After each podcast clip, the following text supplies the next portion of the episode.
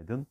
Eee, yurt dışı, ııı, piyasaların genel görünümüyle başlayacak olursak Amerika'daki 10 yıllık tahvil faizleri %1.70'in altına gerilerken Amerika'da endeksler e, günü yükselişle tamamladı.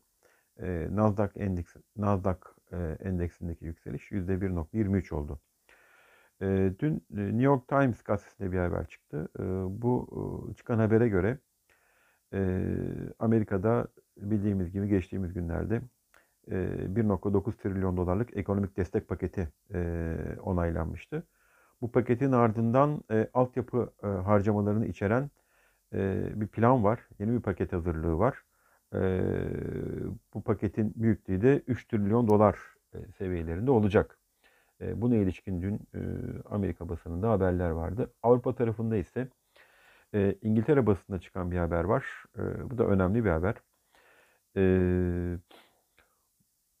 E, hükümetin e, kısıtlama, COVID'e yönelik olarak kısıtlamaların kaldırılmasına ilişkin yol haritası e, hazırlık kapsamı var.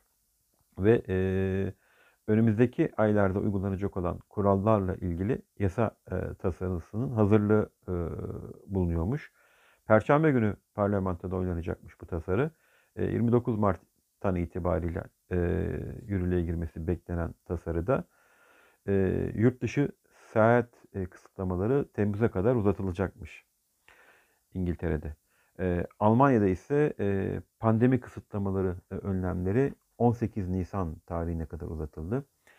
Yurt içinde ise e, Merkez Bankası Başkanı değişikliği sonrasında e, yurt dışı piyasalardan negatif yönde ayrıştık dün. E, BIST 100 endeksi günü %9.79 azalışla 1379 puan seviyesinden tamamladı. 10 yıllık tahvil faizlerimiz %14'ten %19 seviyelerine kadar e, yükseliş yükseldiğini gördük. CDS seviyelerimiz ise e, 465 seviyelerini görürken e, 438 puan seviyelerinden e, günü tamamladı.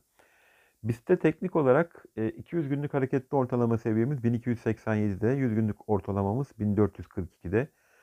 Bu iki seviye arasında e, yüksek oynaklığın e, sürmesi beklenebilir. E, iyi ve sağlıklı günler.